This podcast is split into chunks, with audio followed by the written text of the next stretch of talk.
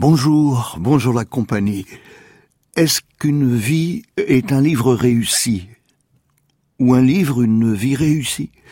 Je n'ai jamais opposé la vie et la mort, le bien et le mal, le triste et la joie. Je sais seulement qu'il importe de ne pas mépriser les formes apparemment amoindries, ratées, esquintées d'une écriture, car nous sommes le brouillon limpide de ces milliers de tentatives.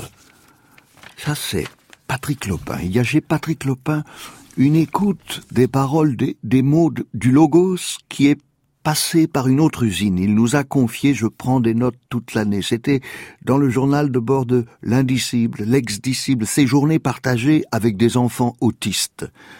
Ici, cet extrait était dans L'homme imprononçable, qui se trouve à la rumeur libre.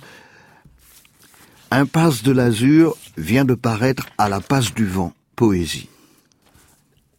Souvent mes mots crayonnent un ciel à l'envers.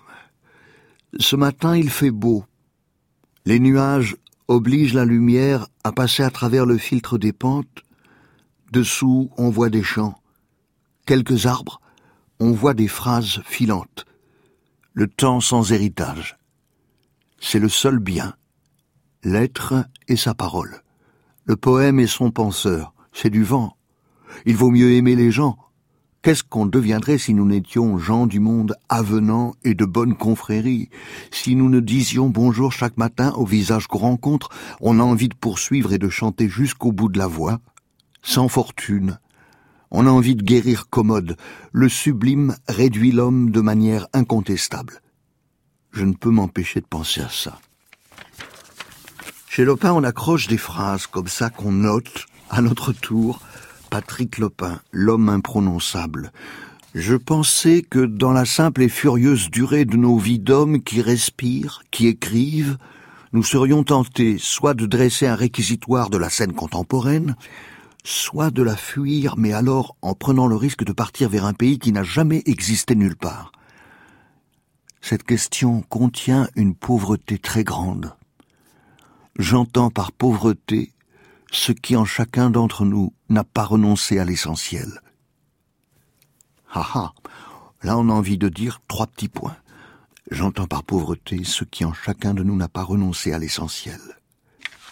Patrick Lopin, impasse de l'Azur, deux échalotes tombées sur le trottoir, la dame aveugle avec son chien blanc, les messieurs simagrés du comptoir, J'en eus marre de la poésie cadenassée, corsetée, étranglée, sans oreilles, sans musique, bernée dans la cage du réfléchi, de l'air, du vent, ouvrez les fenêtres, aérez, faites-vous connaître s'il vous plaît.